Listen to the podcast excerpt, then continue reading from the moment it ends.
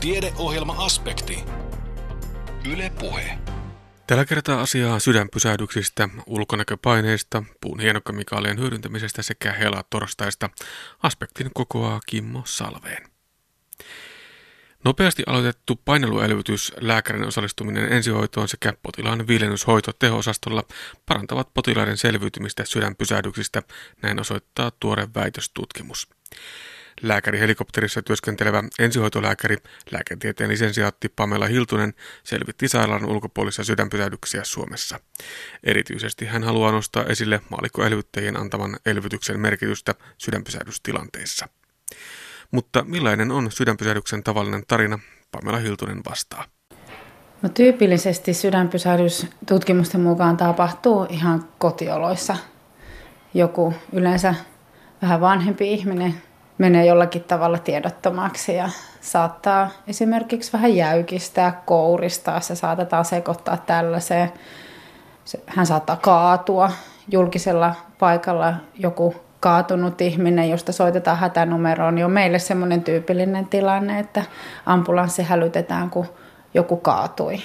Ja siinä onkin sitten kysymys sydänpysähdyksestä. Että tuommoiset on niinku yleensä ne lähtökohdat, missä se on. Ja yleensä se on sydämestä johtuva se sydänpysähdys, että sairas sydän lakkaa toimimasta. Ja voiko sanoa, että silloin jokaisella sekunnilla, jokaisella minuutilla on väliä? Joo, itse asiassa sellainen vanha, 25 vuotta vanha hokema on meillä, joka on ihan siis tutkimuksissa todettu, että tämmöisen sydänpysähdyspotilaan selviytymismahdollisuudet pienenee 10 prosenttia jokaista minuuttia kohti. Ja näin ollen siinä maalikoilla on pientä osuutta sillä, että jos he alkaisikin paineluelvyttää tätä sydänpysähdyspotilasta, niin me voidaan pikkasen venyttää tätä aikaa. Mutta jos sä ajattelet, että meillä on niinku 10 minuuttia aikaa tunnistaa se tilanne ja hälyttää sitä apua ja hätäkeskuspäivystä ja oivaltaa, mistä on kysymys ja sitten löytää se paikka ja sen ensihoidon tulla paikalle ja aloittaa ne elvytystoimet, niin aika monta asiaa täytyy tapahtua todella nopeasti ja lyhyessä ajassa. Hmm, puhutaan tällaisesta selviytymisketjusta. Pamela Hiltunen, mitä sillä tarkoitetaan? Eli se on tällainen kokonaisuus, jossa niin kuin mikään yksittäinen tekijä, sitä siinä yritetään niin kuin havainnollistaa, että mikään yksittäinen tekijä tai organisaatio tai joku temppu ei pysty tätä sydänpysähdyspotilasta yksistään pelastamaan, vaan siinä on niin kysymys tämmöisestä sarjasta tapahtumia hoitoketjua, jonka osasia on tällainen sydänpysähdystilanteen varhainen tunnistaminen ja sen avun hälyttäminen. Ja sitten se, että se paineluelvytys, kun se sydän sammuu, niin silloinhan myös verenkierto sammuu, niin sitä pitäisi ruveta sitten jollain lailla pyörittämään. Puhutaan tästä paineluelvytyksestä, että se alkaisi mahdollisimman pian. Sitten jos sydänpysähdyksen syy on tämmöinen rytmihäiriöperäinen, jonka hoitona on tämmöinen nopea defibrillaatio, eli tämmöinen sähkönanto, niin sen tuominen sinne paikalle pian ja nämä varsinaiset ensihoidon muut hoitotoimet ja sitten se viimeinen lenkki tarkoittaa sitä elvytyksen jälkeistä hoitoa, joka alkaa sieltä ensihoidossa, mikäli se sydän saadaan käynnistymään, ja sitten jatkuu sairaalassa yleensä teho-osastolla. No mutta nyt tätä hoitoketjua on selvitetty laajemmin kuin koskaan aikaisemmin Suomessa, näin kai voi sanoa tässä omassa väitöksessäsi. Miksi juuri nyt? No tämä itsessään tämä aineisto kerättiin vuonna 2010. Ja tämä Finresuski koko idea on tavallaan jatkumaa sellaisille muille saman tapaisille tutkimuksille eri potilasryhmistä. Eli Suomessa on tehty tämmöisiä FinSepsis-tutkimus aikanaan Suomessa teho-osastolla hoidetuista tämmöisistä vakavista tulehduspotilaista. Sitten on Fin Ali-tutkimus tämmöisistä keuhkovaurioista teho-osastolla. Ja siitä tämä idea sitten lähti aikanaan, että no, meillä ei niin kuin ensihoidossa ole tehty tämmöistä Fin Resuski-tutkimusta sitten elvytyspotilaista sairaalan ulkopuolella. Ja haluttiin sitten saada vähän käsitystä siitä, että miten me Suomessa nämä, paljonko näitä potilaita on. Ja miten me niitä hoidetaan. Ja tätä ketjun kokonaisuutta haluttiin sitten niin kuin selvittää.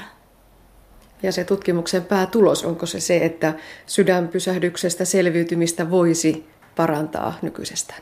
No varmaan ne päätulokset, tämähän, tämä tutkimus koostui niin kuin monesta osatyöstä, niin kuin lääketieteessä väitöskirjat koostuukin.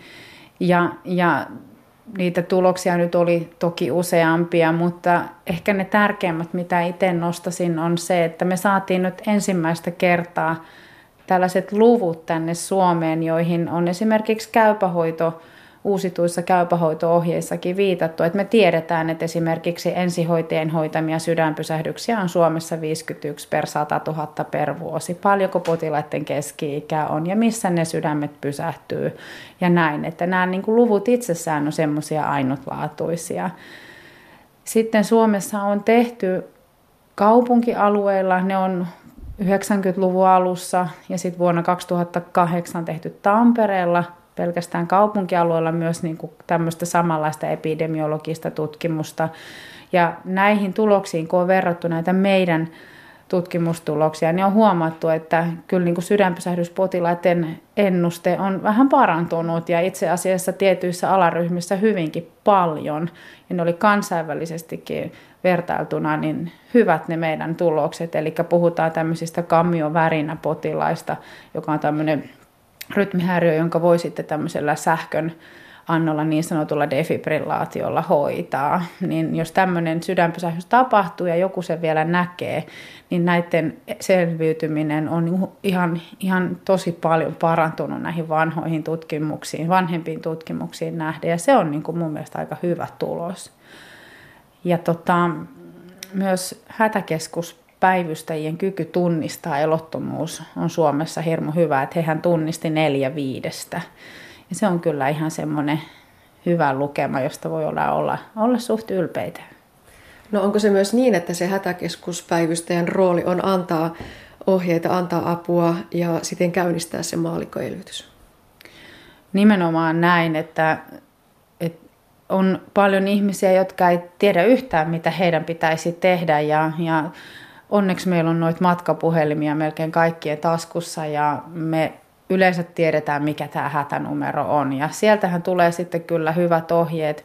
Hätäkeskuspäivystä ja haluaa toki tietää sen, että missä ollaan, mikä se osoite on, jotta sitä apua voidaan hälyttää. Että sen tenttaamisen saattaa joskus mennä paljonkin aikaa. Ihmiset ei aina tiedä vaikka mökkien osoitteita, kun he jossain kesälomalla siellä ovat. Ja sitten kysytään nämä peruskysymykset, että onko potilas hereillä, jos potilas ei itse voi olla puhelimessa, että hänelle soitetaan apua. Ja jos vastaus on, että ei ole hereillä, hän kysyy seuraavaksi, että hengittääkö potilas normaalisti. Hän ei siis kysy, että hengittääkö, vaan hengittääkö hän normaalisti. Ja jos vastaus on siihenkin ei, niin hätäkeskuspäivystäjän pitäisi käsitellä tätä hätäpuhelua niin kuin potilas olisi eloton ja hälyttää sinne sitten vasteenmukaisesti apua. Eli nämä kaksi tärkeää kysymystä sitten yleensä viittaa sitten siihen, kun vastaus on ei, että se potilas sitten on niin kuin vakavasti sairas ja yleensä siellä se elottomuus siellä taustalla sitten on. Nostat täällä väitöksessäsi esille myös sen, että lääkärin osallistuminen ensihoitoon parantaa sitä ennustetta. Se kai nyt on aika itsestään selvää. Joo, tämä on mielenkiintoinen asia, eli se nousi tämä yhteys voimakkaasti siellä näissä analyyseissä ja luvuissa, jota sitten tarkemmin en sitä selvittänyt, että se oli tämmöinen osahavainto ja sitten pohdin siellä pohdinnassa, että mistä tämä voisi johtua ja itsekin ensihoitotyötä monta vuotta lääkärinä tuolla tehnyt, niin jonkinlaista näkemystä ja ajatusta sitten siihen myöskin itsellä on, että siinä voi olla osittain syynä se, että lääkäreillä, jotka ensihoito, ensihoitotyössä toimii, niin heillä on mahdollisuus päättää, että mihin elvytys tilanteisiin he sitten loppujen lopuksi menee. Että jos se tilanne jo kuulostaa lähtökohtaisesti kovin kovin huonolta, niin hehän sitten peruvat itsensä eivätkä kiinnity siihen, siihen tehtävälle. Että tämä voi olla tämmöinen potilaiden valikoituminen jo alun perin, että ne on sitten niitä, niin kun, joilla on sitten lähtökohtaisesti parempi ennuste, on jo, jo siinä, siinä sitä valintaa tullut. Mutta kyllä mä silti uskon, että, että jo se lääkärin läsnäolo ja se hoitoprotokollan tunteminen, sen seuraaminen ja sen koko tiimin ehkä semmoinen jämerä toiminta, sit kun se lääkäri on paikalla ja johtaa sitä tilannetta, niin kyllä sillä varmasti on merkitystä. Ja elvytetyn potilaan, jos sen sydämen saa käyntiin, niin se voi olla joskus tosi haastavaa. Ne voi olla hyvin hauraita ne potilaat. Siinä tarvitaan monenlaista niin kuin näkökulmaa ja kykyä hoitaa, niin kyllä se lääkäri siinä silloin on, on varmaan paikallaan. Ja tämä ei ole pelkästään meidän tutkimuksen tämmöinen havainto, vaan mitä maailmallakin näitä raportteja luin, niin kyllä se yhteys siellä etenkin näiden sydänpysähdyspotilaiden, mutta myös muiden potilasryhmiä, esimerkiksi kalloaivovammapotilaiden ja vammapotilaiden kohdalla näyttäisi olevan, että jos se lääkäri on paikalla, niin se näyttäisi vähän paremmin sitten potilaalla olevan mahdollisuuksia selvitä. No pitäisikö tästä ajatella, että lääkäreitä pitäisi olla enemmän siellä ensihoidossa mukana? No nyt sä kysyt vähän tämmöisen, niin kun, mä oon vähän ehkä puolueellinen vastaamaan, että jos olisi kaikki maailman raha, niin, niin toki näin. Että kyllä, kyllä näin mä näkisin.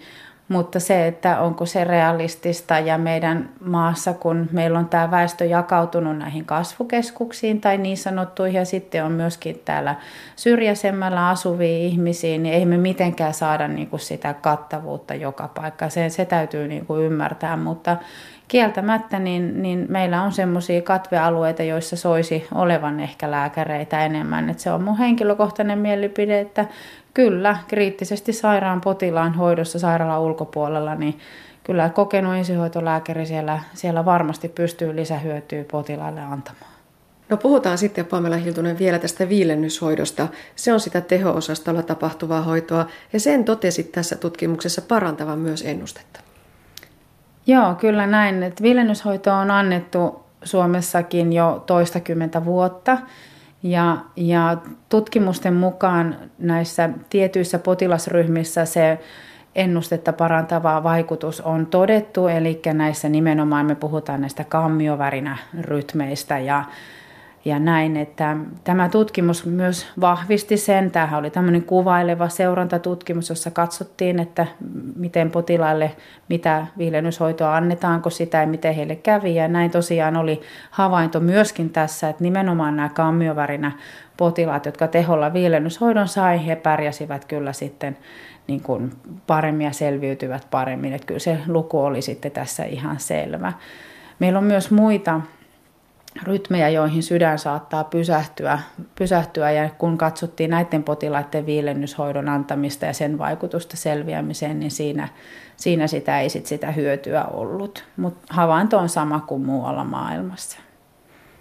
No palataan sitten ihan lopuksi vielä sinne paineluelvytykseen ja meihin maalikoihin. Se tuntuu hankalalta ja vaikka on ensiapukoulutuksen käynyt, niin ei muista montako, montako kertaa, mitkä rytmit, kuinka kovasti, montako senttiä rintakehän pitää painoa. Mitä tälle tilanteelle voisi tehdä, kun me nyt kuitenkin tiedämme, että se parantaa ihan hurjasti sen potilaan ennustetta, jos maalikko aloittaa painoluelvytyksen?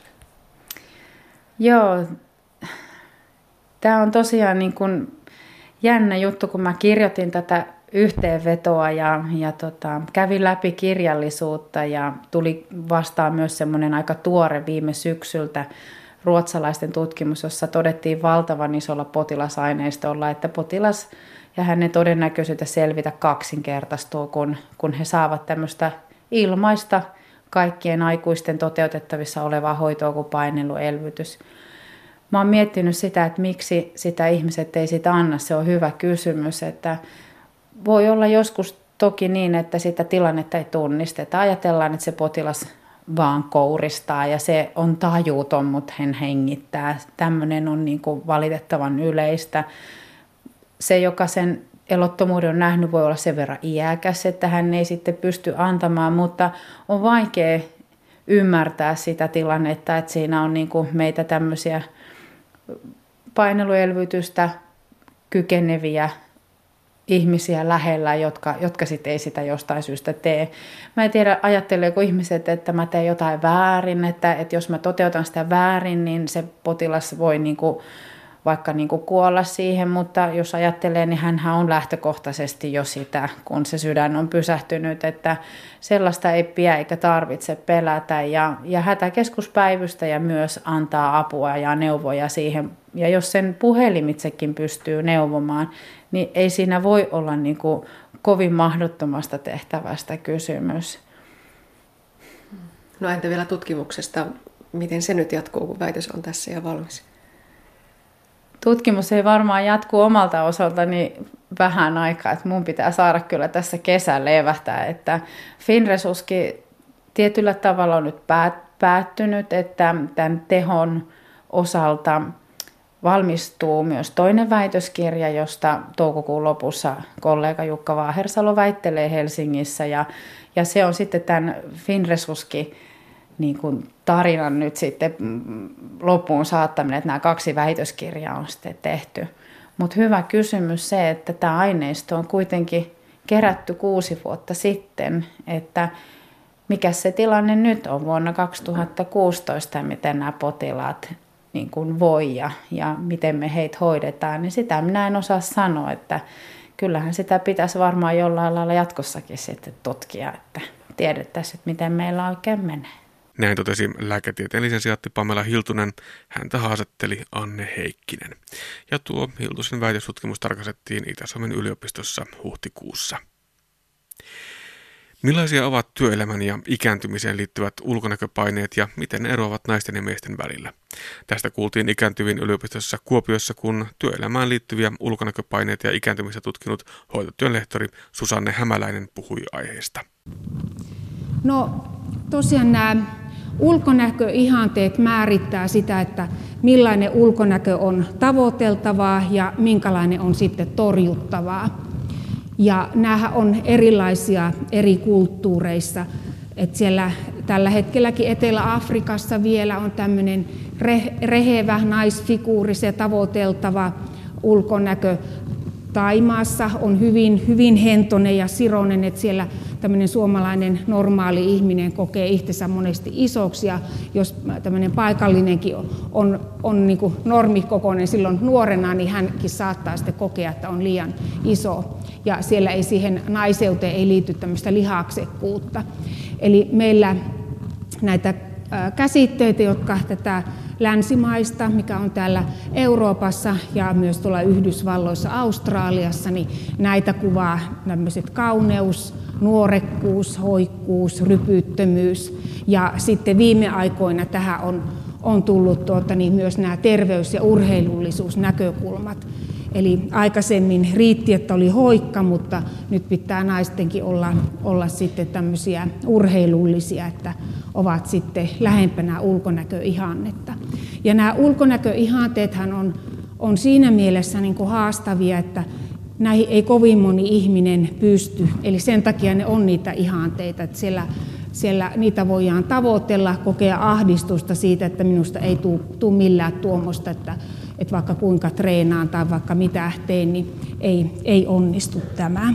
Ja tosiaan tällä normittavuudella tarkoitetaan sitten sitä, että mitä yhteiskunta pitää hyväksyttävänä ja luonnollisena. Ja näissäkin on sitten sitten tämä, että sukupuolilla on erilaisia näkemyksiä, eli naisten ylipainoon suhtaudutaan useasti kielteisemmin kuin siihen miesten ylipainoon. Ja jos ajatellaan sitten näitä ryppyjä, niin ne on vähän niin kuin poikkea siitä normista, mitkä tuolla oli, niin ne koetaan sitten epäluonnollisena ja sen takia niitä pyritään sitten poistamaan ja palauttamaan siihen normaaliin tilaan, jos ne rypyt sieltä saadaan joko voiteiden tai muun keinon avulla hävitettyä. No sitten tällä ulkonäöllä on myös paljon merkitystä siihen sosiaaliseen asemaan, tai me ajatellaan näin, että sillä on, on yhteyttä, että sillä ei välttämättä ole mitään yhteyttä, mutta siinä mielletään, että tähän hyvään normien mukaiseen ulkonäköön liittyy tämmöisiä positiivisia asioita. Et siellä uskotaan, että, että kun on tämmöinen normin mukainen ulkonäkö, niin hänellä on myös tämä fysiikka kunnossa, hän on henkisesti terve, hänellä on hyvä moraali ja hän menestyy elämässä. Ja vastaavasti sitten päinvastoin, että siihen eh, esimerkiksi siihen ylipainoisuuteen sitten yhdistetään, että on, on vähän flekmaattinen, laiska, ei, ei viiti oikein ja, ja tavallaan tämmöistä saamattomuutta, vaikka niillähän ei niin ole oikeasti yhteyttä, mutta nämä mieleyhtymät on tämmöisiä. Ja tämä tekee sen, että tosiaan siihen ruumiillisuuteen liittyy näitä normeja. Ja tosiaan nämä ulkonäköihanteet muuttuu koko ajan vaativammaksi ja osittain siitä, siitä johtuen meillä on tämä sosiaalinen media, esimerkiksi tämä Instagram, jossa vaan en tiedä kuinka monelle on tuttu, mutta siellä niin on näitä kuvia, niin siellä tämmöiset nuoret naiset, niin ne melkein päivittäin, kun he on salitreenejä, niin siellä otetaan kuvia jos jostakin suunnasta ja sitten niillä on näitä tämmöisiä seuraajia, nuoria ihmisiä, ne kahtoo, että että tuota, niin minkä näköisenä on. Ja jos siellä pikkusenkaan on syöty, syöty edellisenä iltana ylimääräistä, niin siellä kommentoija heti, että miksi sulla on noin iso maha. Ja tämmöisiä, että, että ne on niin tosi, tosi raakaa se elämä siellä. Eli sillä ruumilla on näyttöarvoa. Tämmöinen Molander, hän on, on lääkäri, niin on sanonut, että tähän terveen näköisyyteen alkaa liittymään jo ihan tämmöisiä uskonnollisia piirteitä, eli tavallaan tästä tämä ruumiin palvonta ja kehittäminen niin alkaa korvaamaan monilla ihmisillä sitä uskontoa. Ja me yhdistetään, että se terveellisesti eläminen on sama asia kuin sitten oikein eläminen. Ja jos ihminen käy lenkillä kuntosalilla, niin mehän sanotaan että ollaan niin kuin ylpeänä siitä sanotaan, mutta sitten myös niin kuin toisille, että onpa hienoa, kun jaksat käydä ja se niin kuin ruokkii entisestään. Ja tosiaan täällä on nämä, nämä voimakkaat joukko, joukkoviestintävälineet mukana toitottamassa tätä, tätä ruumiillisuutta, jota tavoitellaan. No, jos ajatellaan tuota, tosiaan, että miten nämä ulkonäköihanteet muuttuu, niin tässä nyt on, on toki niin kuin Marilyn Monroe on edelleenkin todella kaunis ja, ja näin, että eihän sitä kukaan voi kieltää, mutta sitten jos niin kuin kriittisellä silmällä, tällä länsimaisella katseella katsotaan, niin hoikkahan hän on, mutta ehkä vähän löysä, että ei niin kuin täytä enää näitä, näitä niin kuin naisruumille asetettuja tavoitteita, että tuolla tämä tummahiuksinen nainen, niin hänellä on tuommoinen fit vartalo, joka on niin tämmöinen ehkä kauneuden huipentuma tällä hetkellä. Tosin jos tuolta peittää, peittää kasvot tuolta naiselta, niin sitä ei niin kuin tiedä, että onko se miehen vai naisen vartalo, että et tuota, näin ne niin kuin muuttuu nämä, nämä asiat. Mutta tosiaan, että näinkin lyhyessä ajassa, mitä, mitä tässä on tapahtunut, niin tämä Marilyn on muuttunut tämmöiseksi entiseksi kauneusihanteeksi. No miehillä vastaavasti, jos, jos ajatellaan, niin tämä Tartsani oli Johnny Weissmülleri silloin aikanaan, niin taisi olla huippu-uimari ja niin kuin kilpaurheilija viimeisen päälle siihenkin aikaan, kun hän vielä näytteli. Mutta sekä ei niin kuin tänä päivänä riitä, että urheilijoiden on oltava tuommoisia, ihan niin kuin, että niissä ei varmaan ole grammaakaan ylimääräistä rasvaa. Että et en tiedä sitten, mitä se, niin sen urheilusuorituksen kannalta, kuinka paljon se sitten merkkaa ja miten, miten sen pitäminen siellä on. No, tähän ulkonäköön liittyy, liittyy tosiaan myös näitä syrjinnäelementtejä ja se näyttäytyy myös työelämässä. Ja tosiaan siinä on, on tuota, niin, näitä, mitkä naisilla niin oli erityisesti tämä lihavuus ja sitten miehillä – on erityisesti lyhyys tai sitten tämmöinen poikkeuksellinen sirous, joka yhdistetään useamminkin siihen naisellisuuteen, niin nämä on niin semmoisia asioita, jotka siellä miehen ulkonäössä sitten kiinnittää huomiota. Et aikaisemmin naisilla oli myös se liian, liian niin kuin liika pituus, mutta se on tänä päivänä jossakin määrin vähentynyt sitten. Ja tosiaan tätä viehättävyyden arviointia, niin sitä on, on tehty tuolla psykologian tutkimuksessa aika paljonkin ja monesti arvioidaan tämmöisen karisma- ja stigma-käsitteiden kautta, jotka on niin semmoisia välittömästi havaittavia piirteitä ihmisessä, jotka sitten herättää joko positiivisia tai negatiivisia mieleyhtymiä. Ja ne voi olla esimerkiksi stigmaattinen piirre voi olla änkyttäminen tai joku tämmöinen muu, muu tekijä sitten, joka voi olla sitten niin kuin äänen kautta tämmöinen syrjivä tekijä. No sitten tämmöinen kaksoistandardin käsite on siellä naisten elämässä näyttäytynyt. Tästä välillä puhutaan, että tämä on lieventynyt, mutta ihan suomalaisenkin tutkimuksen mukaan tuossa 2011kin, niin kyllä siellä vielä on, että iän ja sukupuolen mukaan niin naiset jossakin määrin altistuu tälle, tälle syrjinnälle. Ja sitten jos tähän liitetään ulkonäkö, niin sitten siihen tulee tuo kolmostandardi. Ja surullisinta tässä ehkä oli se, että että myös naiset itse ylläpitää tätä, eli he monesti omassa puheessaan käyttää sanoja, että no kun mä oon jo niin vanha, mun, mun ei tarvitse tavallaan niin vetoava tavallaan siihen, että, että sitä muutosta on tapahtunut. Ja sitten, sitten myös tosiaan kun toiset siihen osallistuu, niin, niin kuin itse itse ruokitaan niitä. Ja miesten kohdalla niin tämmöistä ei ole havaittu missään vaiheessa, että siellä on niin kuin jopa tämä sosiaalinen arvostus noussut urakehityksen myötä ja sen myötä vaurastumista on tullut ja sitten tämä yhteiskunnallinen menetys on, menestys on myös sitten iän myötä monesti heillä ollut. Ja miesten kohdalla nyt on ollut jossakin määrin myös sitä, että he on voinut sitä täällä nyt onneksi on vähän miehiä, niin voin sanoa, että pönkittää sitä miehisyyttä hankkimalla sitten nuoremman vaimonkin, että, että tavallaan, tokihan tänä päivänä naisetkin voi sen nuoremman miehen ottaa, mutta ehkä tavallisempaa kuitenkin on vielä, vielä ollut tämä. Mä aina omille opiskelijoille sanon, sanon kun tuota, niin näistä asioista puhutaan, että, että naisten pitäisi ottaa noin seitsemän vuotta nuorempi mies itselleen, että jos he haluavat sitä vanhuutta viettää yhdessä, että kun nämä miehet tuppaa edelleenkin kuolemaan nuorempina, niin ei olisi sitten tarvitsisi leskenä elää niin pitkään. Mutta tosiaan tämä kohtelee sukupuolia eri tavalla. Ja mitä siihen miehelle sitten niin sanotaan, että ne harmaat hiukset, mitä naiset yrittää peittää, niin miehellä ne luetaan sitten, että ne on sarmia ja tavallaan tosiaan tämmöisiä muutoksia, että tulee sitä uskottavuutta sen iän myötä. No, tässä työelämässä, niin siellä jo aika aikaisessa vaiheessa aletaan puhumaan ikääntyvistä työntekijöistä. Eli 45-vuotias on jo ikääntyvä työntekijä ja ikääntynyt työntekijä on sitten 55 vuotta täyttänyt. Ja tämä ikä ei missään nimessä ole mikään yksilitteinen käsite, eli me monesti ollaan kiinni tässä kalenteri-iässä, jotka on kronologisen iän mukaan 70-vuotiaita, voivat olla sitten vaikka siltä ulkonäköiältään ihan erinäköisiä ja näitä on biologinen, psykologinen ja vaikka, vaikka mitä ikäkäsitteitä.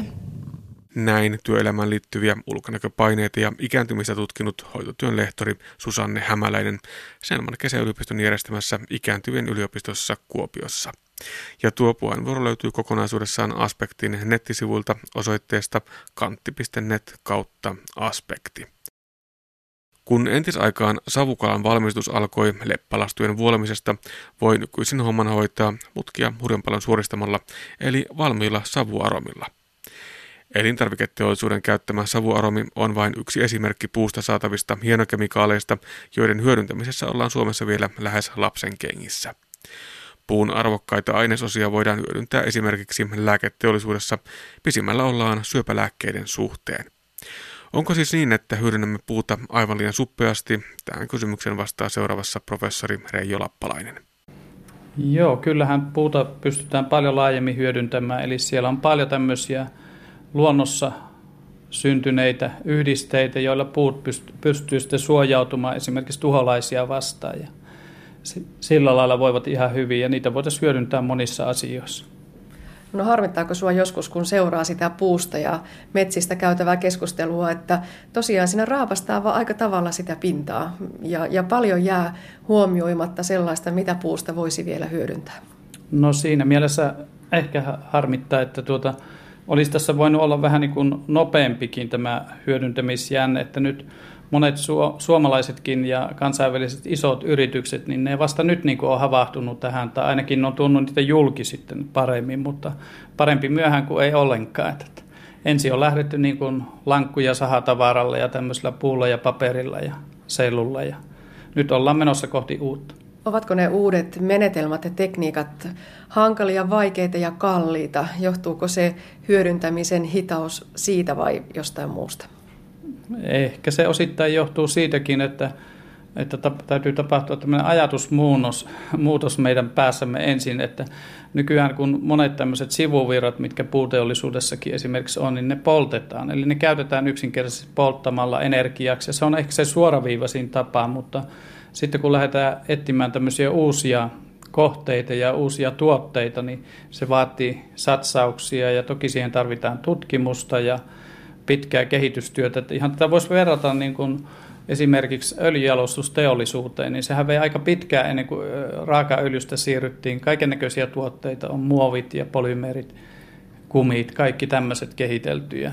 Ja sieltä on löydetty myöskin paljon esimerkiksi lääkeaineisiin soveltuvia juttuja ja monen muuhun. Eli se vei kuitenkin niin kymmeniä, jopa sata vuotta enemmänkin nyt. Mm ja puun kanssa ollaan nyt toivottavasti tulossa hurjaa vauhtia ja yhtä nopeasti perästä. Puusta niitä jo tällä hetkellä hyödynnettäviä kemiallisia yhdisteitä, tärpätti, hartsi, onko siinä ehkä ne tutuimmat? Joo, kyllähän sieltä monia niin kuin esimerkiksi etikkatuotteita, alkoholeja, juuri näitä, mitkä mainititkin tuossa, ja monia monia muita tämmöisiä yleisesti käytettyjä kemikaaleja, niin pystytään tuottamaan joissakin tapauksissa on edullisempaa niin käyttää esimerkiksi näitä öljyyn pohjautuvia tuotteita, mutta vastaava esimerkiksi tärpättiä pystytään saamaan, niin puutärpättinä ja voidaan sitten tuolta mineraaliöljypohjaisesta aineesta valmistaa tärpättiä. Ne on pikkasen erilaisia koostumus ja ominaisuudet. Puhutaan tällaisesta puun hienokemikaaleista. Mikä se tekee niistä niin erityisen hienon? Onko se se jaekoko vai rakenne vai mikä? Ehkä voisi sillä lailla sanoa, siihen löytyy ihan kansainvälinen varmaan määritelmäkin niihin hienokemikaaleihin, mutta yksi tunnusomainen piirre on, että ne on niin kuin tämmöiselle pitemmälle jalostettuja tai puhdistettuja tuotteita. Eli niillä on myöskin sitten tuota, niin, ne on tarkemmin niin kuin rajattu, että tiedetään mitä niissä on ja ne on puhtaampia ja, ja pystytään sillä niin kuin sitten hyödyntämään esimerkiksi terveystuotteiden tai lääkeaineiden valmistuksessa jopa. Hmm, puhutaan nyt näistä puun hienokemikaaleista. Lähdetäänkö liikkeelle vaikka tuolta elintarviketeollisuudesta? Meillä on jo hyviä esimerkkejä sieltä. Joo, totta, että on tämmöisiä, äh, tämmöisiä savuaromeja esimerkiksi käytetään, tai sitten vanilliini tämmöisenä ää, äh, niin kuin mausteaineena – ja näitä pystytään nykyisin tuota, niin varmistamaan ihan tuota, niin puujalostusteollisuuden sivuvirroista tai sitten näillä tietyillä prosesseilla, kun valmistetaan esimerkiksi näitä liikennepolttoaineita tai tämmöisen niin kuin polttoainekäyttöön soveltuvia tuotteita biomassasta, niin sieltä pystytään myöskin erottamaan tämmöisiä molekyyliä, tai oikeastaan on niin molekyyliryhmiä, ei sillä yhtä molekyyliä välttämättä ole ainoastaan, vaan tietyn tyyppisiä aineita, jo, jo, joilla on niin kuin tämmöisiä aromin kaltaisia vaikutuksia tai toimivat mais, mausteina. Joo, tämä savuaromi on aika kiinnostava. Voiko jatkossa käydä niin, että kun syömme vaikka savustettua lohta tai kalaa, niin se ei oikeasti savun kanssa ole ollut kosketuksissa lainkaan se elintarvike? Itse asiassa varmaan suurimmalle osalle käyttäjiä näin on käynytkin. Eli kun he on ostanut niitä tuotteita tuolta kaupasta, niin monet nämä, jotka on niin kuin savuaromilla nykyään käsiteltyjä, niin ne on nimenomaan tuota, niin nestemäistä savuaromista, että ei ole tuota, niin kuin savun kanssa suoraan joutunut enää tekemisiin siinä mielessä, että niin se olisi niin kuin perinteinen suomalainen esimerkiksi kalan savustus, että laitetaan leppalastuja ja sitten savustetaan, niin ei enää niin kuin teollisessa mittakaavassa välttämättä niitä enää käytetä. No entä sitten lääketeollisuuden puolella, Reijo Lappalainen, monesti nousevat esiin nimenomaan syöpälääkkeet. Miksi se on se syöpä, joka tässä yhteydessä on se ehkä tärkein ja suurin? No varmaankin yksi syy on se, että syöpä on näitä yleisiä sairauksia, mitkä yleensä niin kuin ihmiskuntaa vaivaa ja, ja tuota, nimenomaan tämän syöpä, sitten kun se lähtee kehittymään, niin siihen on erilaisia lääkkeitä pyritty kehittämään ja näissä on ollut mukana myöskin isot suuret firmat, jotka on niin kuin satsannut siihen paljon, niin on, on, on sitten pystyttykin löytämään tämmöisiä tuotteita, jotka on sitten niin kuin biopohjaisiakin tuotteita syövän hoitoon ja sillä lailla. Mm. No mainitaan vielä tarkemmin, millaisia yhdisteitä, millaisia aineita? No esimerkiksi paklitakseli, HMR-lignaani ja monet muut tämmöiset, tämmöiset molekyylit, jotka niin kuin toimii sitten lääkeaineina. Ja ne on tutkittuja hyvin ja, ja niistä on paljon julkaisuja ja, ja tiedetään sillä Ja monessa tapauksessa lähtökohtana on tosiaan ollut, että on luonnonaineista löydetty näitä molekyylejä. Joissakin tapauksissa ne pystytään sitten myöhemmin synteettisesti valmistamaan. Mutta se lähtökohta on se, että luonnossa tiedetään, että ne toimii jo. Tai sitten syystä tai toisesta on niin löydetty tämmöisiä aineita. Niin kuin esimerkiksi, esimerkkinä suomalaista voisi sanoa tämän pihkasalvan, että suomalainen kansanperinne ja, ja monien sairauksien lääk- hoito, niin tiedetään, että pihkalla on tällaisia vaikutuksia. Jos on tullut esimerkiksi itselleni, niin Eli minun mummo laittoi tuota, kun jalkaan tuli tuota pipi kesällä, niin mummo käytti jo tätä pihkaa. Ja hän ei tiennyt, että siellä on tuota pihkasalva joskus tulevaisuudessa tulossa ihan kaupalliseksi tuotteeksi. Hän haki sieltä puun kyljestä pihkaa ja hyvin toimi. Samoin tämä HRM Lingaani on suomalainen tuote. Tehdään kuusesta. Joo, se tehdään tosiaan niin kuusesta saadaan sitä ja sitä on kehitelty pit, aika melko pitkään ja Turun yliopisto on ollut siinä hyvin aktiivinen ja, ja, ja on yksi esimerkki tällaisesta, tällaisesta tuotteesta. Ja meillä täällä, pohjo, jos ajatellaan niin pohjoista tätä havu, havumetsävyöhykettä, niin täällä on ihan siinä mielessä poikkeuksellinen tämmöinen molekyylikirjo meidän puissamme ja, ja, ja on, on niin monet näistä puista saatavista molekyyleistä, niin niitä ei pystytä sitten vastaavia saamaan esimerkiksi jostakin Afrikasta tai, tai jostakin muusta. Eli nämä kylmät olosuhteet on edesauttamassa tiettyjen molekyylien muodostumista ja sitä, että ne, niitä löytyy tosiaan. No miten näiden lääkeaineiden kanssa on? Joko ne ovat ihan kliinisessä käytössä? Joo, monet, monet näistä lääkkeistä on jo kliinisessä käytössä, esimerkiksi tämä HMR-lignaani ja sitten nämä paklitakselit sun muut. Eli on löytynyt sellaisia yrityksiä, jotka niin kaupallistaa niitä. Esimerkiksi tämä Pihkasalva, niin tämä Repolar, suomalainen yritys, on hyväksyttänyt sen ihan niin tuotteeksi. Sitä voi ostaa tuolta apteekista kuka tahansa. Ja tosiaan mystistä on se, että, että synteettisesti valmistamalla kaikkia näitä luonnonaineita ei voi valmistaa, vaan ne on niin monimutkaisia ja, ja monitahoisia rakenteeltaan, että se ei vaan kerta kaikki synteettisesti onnistu. Juuri näin, että ne on, ne on niin moni, monimutkikkaita ne rakenteet ja, ja ne, jos niitä pyritään valmistamaan, joitakin pystytään valmistamaan ja tyypillisesti nämäkin, joita pystytään valmistamaan, ne vaatii niin kuin esimerkiksi 12 35 erilaista prosessivaihetta ja sen takia täytyy tuntea se, että mihin on menossa. Silloin kun tämmöinen molekyyli tunnetaan, niin silloin voidaan miettiä mahdollisesti, kuinka se syntetisoitaan. Mutta jos niitä ei tunneta, niin vaikea niitä on ehkä syntetisoidakin. Mutta osa on niin vaikeita, että niitä ei varmaan ainakaan lähitulevaisuudessa niin ei pystytä tuota, niin, synteettisesti valmistamaan.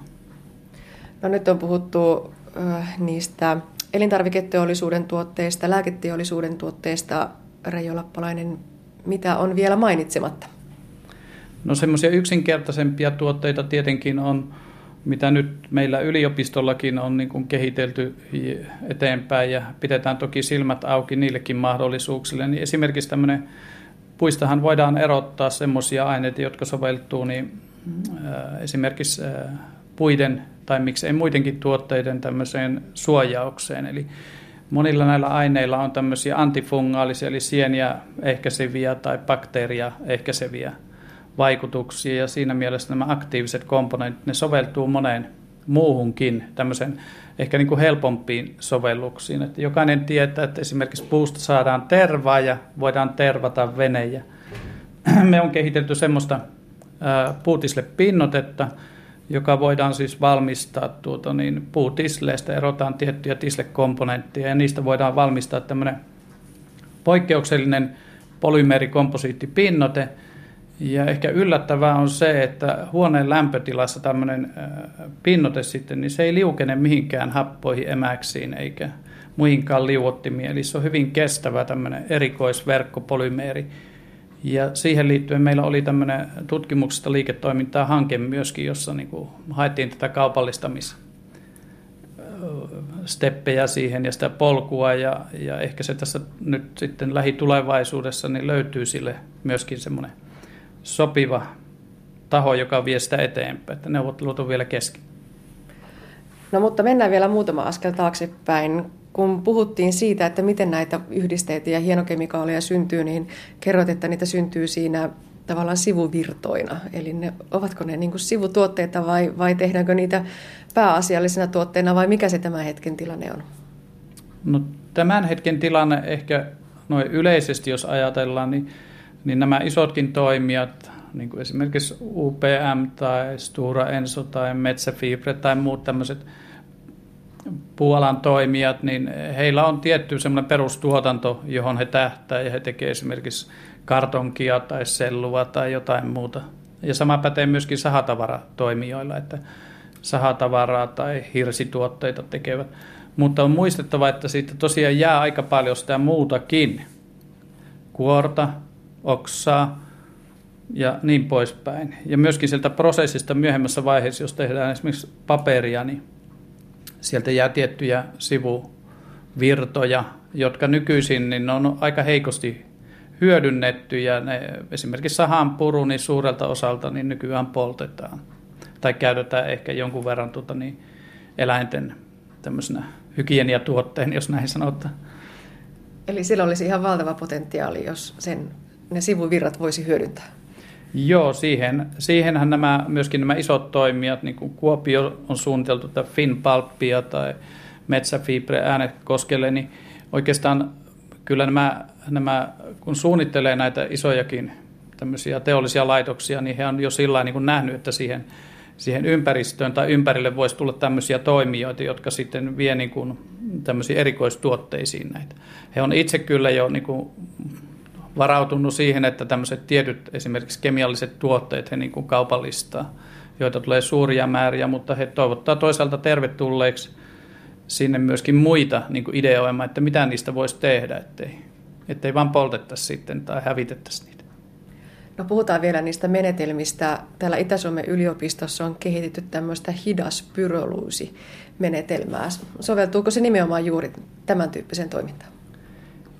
Joo, kyllä se siinä mielessä soveltuu, että nämä matala lämpötilaprosessit, mitä, mihin tämä hidas pyrolyysikin kuuluu, niin se meidän niin kuin johtoajatus on ollut siinä, että, että kun riittävän matalassa lämpötilassa pystytään erottamaan näitä molekyylejä, niin me ei tuhota niitä hyviä aineita, mitkä sinne on muodostunut. Siis meidän tavoite on nimenomaan, kun me ei tähtätä nyt niin kuin liikennepolttoaineisiin tai polttoainekäyttöön, me pyritään ottamaan ne luonnolliset molekyylit mahdollisimman hellävaroin sieltä irti sieltä massasta. Että jos mennään korkeampiin lämpötiloihin, niin sitten helposti tapahtuu sekundäärireaktioita tai tulee jopa niin kuin haitallisia aineita mukaan.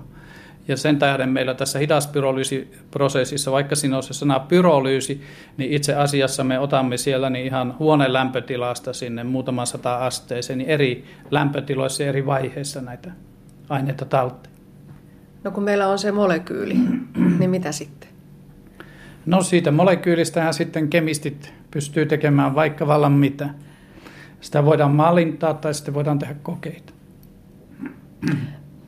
Tähän tutkimukseen ja ehkä nimenomaan sen kaupallistamiseen on nyt saatu myös apua. Eli Tekes on myöntänyt 300 000 euron rahoituksen sellaiselle hankkeelle kuin luonnollisia puhtaita hienokemikaaleja kansainvälisille asiakkaille. Olemmeko me nyt Reijo Lappulainen puhuneet niistä hankkeen ajatuksista vai, vai, vai mikä tässä on se keskeinen idea? Joo, kyllä näistä varmaan näistä hankkeen ajatuksistakin noin laajemminkin niin on tullut taustoista jo puhuttua, että tässä hankkeessa meillä on niin kuin keskeinen niin kuin tavoite on saada niin muutama tämmöinen, kun puhutaan korkean arvosaannon hienokemikaaleista, jotka on niin kuin arvokkaita, puhtaita luonnonaineita, niin ne erotettua ja löytä, pyritään löytämään myöskin nyt sitten ihan konkreettiset markkinat, ostajat, loppukäyttäjät tai edelleen kehittäjät sekä kotimaasta että ulkomailta. No miten pitkälle tässä työssä ollaan jo? Hanke on nyt lähtökuopissa, mutta varmasti sitä valmistelutyötä on tehty jo pitkään.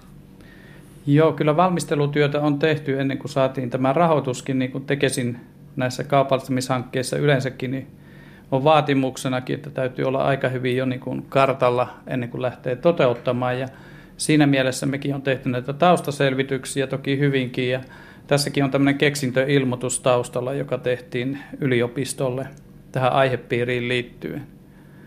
Siis vielä ei ole patentoitu, mutta on tehty keksintöilmoitus ja sitten tämän hankkeen aikana me sitten päätetään se, että lähdetäänkö sitä suojaamaan patentoimalla vai tuota niin, jollain muulla tavalla, esimerkiksi pitämällä nämä yksityiskohtaiset tiedot niin tuota sitten salassa.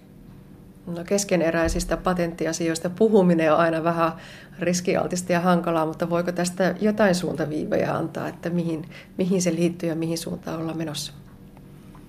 No voi siitä toki sen verran sanoa, että, että näistä, just näistä molekyyleistä, joihin me tähdätään ja, ja mistä aineista me tehdään ja miten, niin niistä ei paljon voi sanoa, mutta, mutta sillä lailla, että me on valittu jo niin kuin sanotaan puolenkymmentä tällaista molekyyliä, joilla tiedetään, että niillä niin kuin ihan kirjallisuusselvitysten ja muiden selvitysten pohjalta me tiedetään, että niillä on niin kuin markkinat. Ja tiedetään, että niitä myydään kansainvälisillä markkinoilla ja niillä on kohtalaisen korkea hinta. Eli niille on selvästi tarvetta. Mutta sitten yksityiskohtainen selvittely ja yksityiskohtaiset sopimukset mahdollisesti jatkossa näihin loppuasiakkaiden tai näihin, jotka edelleen kehittää niistä jotain tuotteita, esimerkiksi lääketeollisuuteen tai terveystuotteisiin, niin ne on vielä kesken. Mutta tässähän on vielä aikaa niin melkein kaksi vuotta. Ja kaipaako se kaikki yhteistyötä tarvitaan kemiaa, biokemiaa, fysiikkaa, ehkä farmasiaakin, mitä kaikkea muuta, jotta ne kaikki palikat saadaan yhteen? Joo, kyllä siinä tarvitaan tosiaan niin poikkitieteellistä lähestymistapaa, että niin kuin meillä tässä hankkeessakin tosiaan niin on, on, on tuota, niin farmasian ja biokemian puolen ja, ja sitten on tämä laitetekniikkapuolen fyysikoita ja kemistejä ja muita mukana.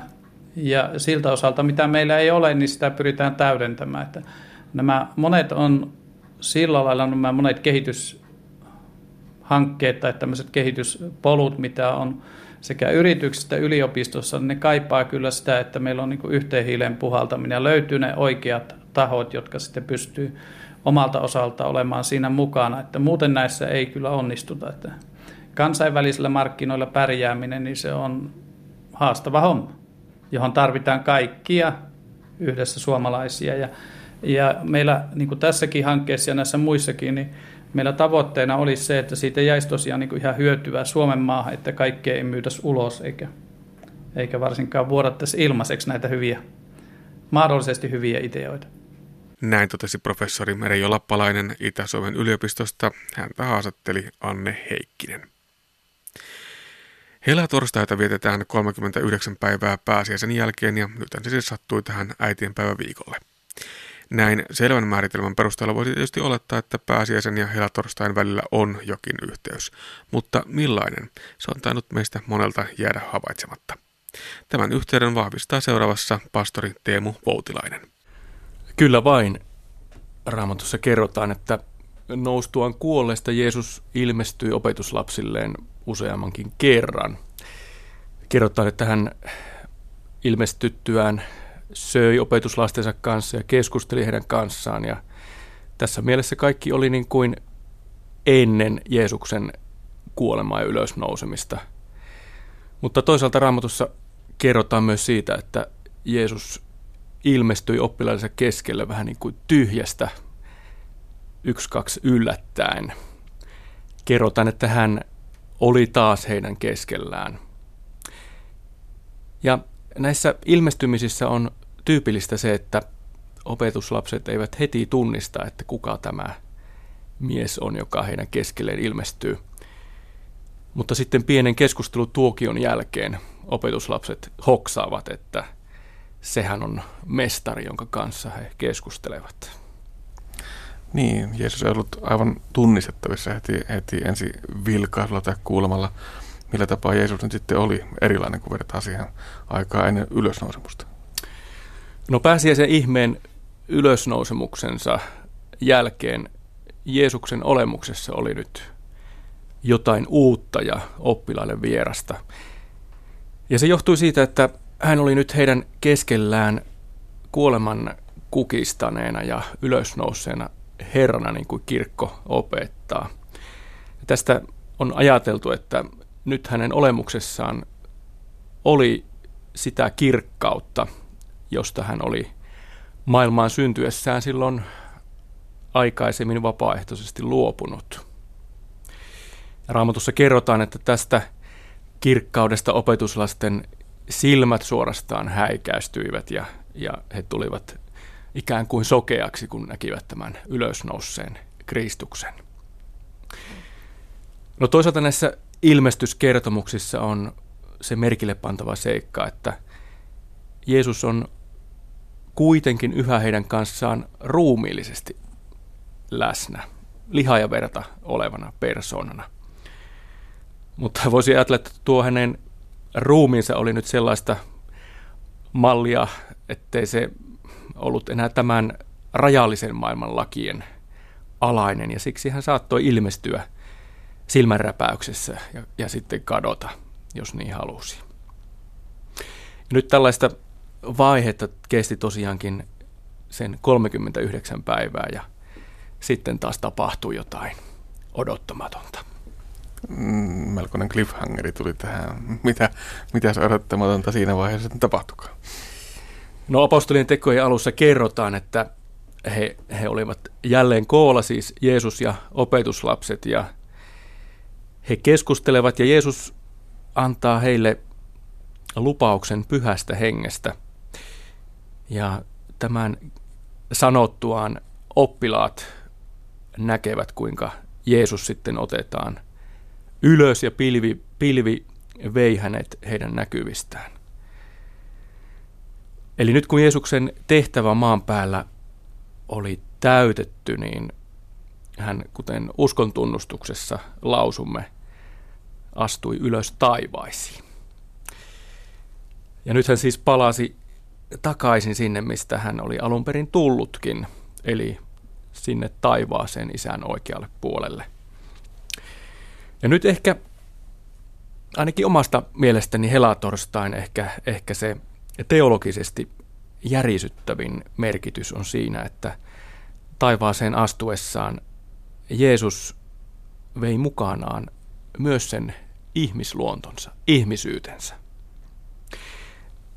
Eikä nyt siis sillä tavalla, että nyt kun tehtävä oli suoritettu, niin Jeesus oli, olisi ikään kuin riisunut sen ihmisyyden viitan yltään ja jättänyt sen tänne maan päälle, vaan hän otti sen omassa persoonassaan mukaansa sinne astuessaan taivaaseen.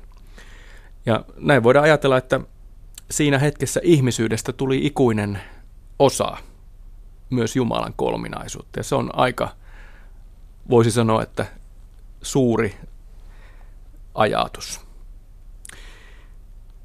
Ja tässä mielessä helatorstaina tapahtuu jotain vielä joulunkin ihmettä suurempaa. Nimittäin Jumala ei ainoastaan synny ihmiseksi, vaan nyt helatorstaina ihminen Jeesus ja hänessä koko ihmisyys nostetaan sinne taivaan kirkkauteen. Niin, helatorstaita on vietetty jo 1800-luvulta asti. Mm, useissa kielissä tuo hel- helatorstain sijaan tuo nimi viittaa suoraan tuohon juhla-aiheeseen, mutta Suomessa se tulee enemmänkin tuolta muinaisruotsin puolelta. Helika Thursdag taisi olla. Kyllä, eli pyhä, pyhä torstai. Monissa kielissä helatorstai on ihan suoraan Kristuksen taivaaseen astumisen pyhää. Sieltä 1800-luvulta tosiaankin vielä helatorstai muistetaan melkein jouluun ja pääsiäiseen verrattavissa olevana juhlapyhänä. Mutta tietysti tänä, tänä päivänä helatorstain merkitys on huomattavasti vähäisempi. Emme pysähdy sitä viettämään niin kuin joulua tai pääsiäistä. Vielä silloin vanhassa maatalouskulttuurissa helatorstaita edeltävän sunnuntain, eli, eli rukoussunnuntain ja, ja helatorstain välissä kuljettiin sellaisina kulkueina pelloilla ja rukoiltiin Jumalalta hyvää satoa. Nykyään tällainen tuntuu aika meille, meille tämän päivän ihmisille vieraalta. Niin, ennen vanhaa oltiin kuitenkin enemmän voimakkaammin tällainen agraariyhteiskunta. Asioita hahmotettiin maatalouden ja, ja sitä kautta luonnon kautta. Niin vanha uskomuksen mukaan tuolloin todettiin, että tuona päivänä ei ruokokaan kasva, eli kaikki seisahtuu. Se on, se on äärimmäisen suuri pyhä, ei pelkästään ihmisille, vaan myöskin luomakunnalle. Niin, voisi ehkä ajatella, että lepo, lepopäivä, pyhäpäivä sitten oli, oli sitten myös luomakunnalle, ei vain meille ihmisille. Tuo, tuo ajatus siinä ehkä on taustalla. No miten sitten helluntaita on suomalaisessa perinteessä aikaansaatossa vietetty? Tänä päivänä se ehkä jää vähän, vähän ohueksi tämä viettäminen, mutta, mutta historiassa sillä on ollut aika suurikin rooli. No esikristillisellä ajalla Suomessa vietettiin keväisin tällaista helajuhlaa kylvökauden alussa. Ajatuksena oli, että, että tämän, tätä vietettiin siksi, että jumalat olisivat suosiollisia ja antaisivat hyvän sadon.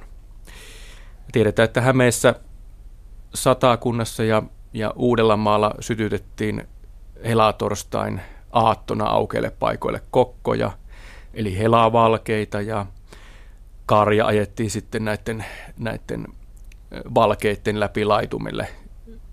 Karjatautien ehkäisemiseksi tätä, tätä tehtiin. Ja vielä tästä on sellainen jääne tänäkin päivänä olemassa, että Valkeakoskella Ritvalassa vietetään tämän perinteen mukaan helkajuhlaa ja sen juhlan aluksi nähdään esimerkiksi helkavirsiä laulava neitojen kulkue. Tämä on varmasti hyvinkin, hyvinkin perinteikäs juhla sinänsä, mutta entä sitten arjessa? Mitenkä, mitenkä helatorstai näkyy tänä päivänä suomalaisten arjessa ihan? Niin näkyykö se? Muuten niin. Vapaana. No, koska kysymyksessä on viikolle sattuva kirkollinen juhlapyhä, niin ainakin ylimääräisenä vapaa-päivänä se jokaiselle tai suurimmalle osalle meistä, meistä näkyy. Mutta kuten todettua, tuo helatorstain kirkollinen merkitys on ihmisille melko vieras. Ja se voi johtua siitä, että helatorstain viettoon ei ole ainakaan protestanttisissa maissa muodostunut mitään erityisiä perinteitä. Helatorstaihin ei esimerkiksi liity jokin tietty ruoka, kuten jouluun, jouluun tai pääsiäiseen. No miten sitten kirkon piirissä? Siellähän helatorstai varmasti näkyy kuitenkin. No helatorstaina vietetään yleisesti Jumalan palvelusta messua. Ja sitten monissa maalaisseurakunnissa vietetään kyllä kylvön siunaamisia, että sillä tavalla se yhteys sinne agraariyhteiskuntaan vielä tänäkin päivänä näkyy. Nyt kun katsotaan kalenteritusta eteenpäin, helatorstaita seuraa helluntai mikä on sitten näiden juhlapyhien yhteys? Niin ennen sinne taivaaseen astumistaan Jeesus lupasi, että vaikka hän nyt menee takaisin taivaaseen, hänen seuraajansa eivät kuitenkaan jää yksin ja hän lupasi, että olisi heissä läsnä pyhän hengen kautta. Ja nyt kymmenen päivää helatorstain jälkeen helluntaina tämä hänen lupauksensa kävi toteen ja pyhä henki vuodatettiin oppilaiden päälle ja nyt sitten heidän tehtäväkseen tuli jatkaa tätä, minkä Jeesus jo aloitti. Tuli siis viedä hyvä uutinen Jeesuksesta, hänen kuolemasta ja ylösnousemuksestaan ei enempääkään vähempää kuin kaikkeen maailmaan. Ja helluntaita myös pidetään kristillisen kirkon syntymäpäivänä. Pitäisikö sitten helluntaihin varautua ja pyöräyttää kakkuja, laittaa kakun päälle kynttilejä, juhlia kirkon syntymää? No, siihen olisi oikein hyvä syy. Samalla kun on kirkon syntymäpäivä, niin oma, omalla tavallaan voidaan jokaisen kristitynkin syntymäpäivää viettää. Näin pastori Teemu Voutilainen Pujon seurakunnasta Kuopiosta. Ja näin päättyy tämänkertainen aspekti. Lisää aiheistamme netissä osoitteessa kantti.net kautta aspekti sekä Yle Areenasta.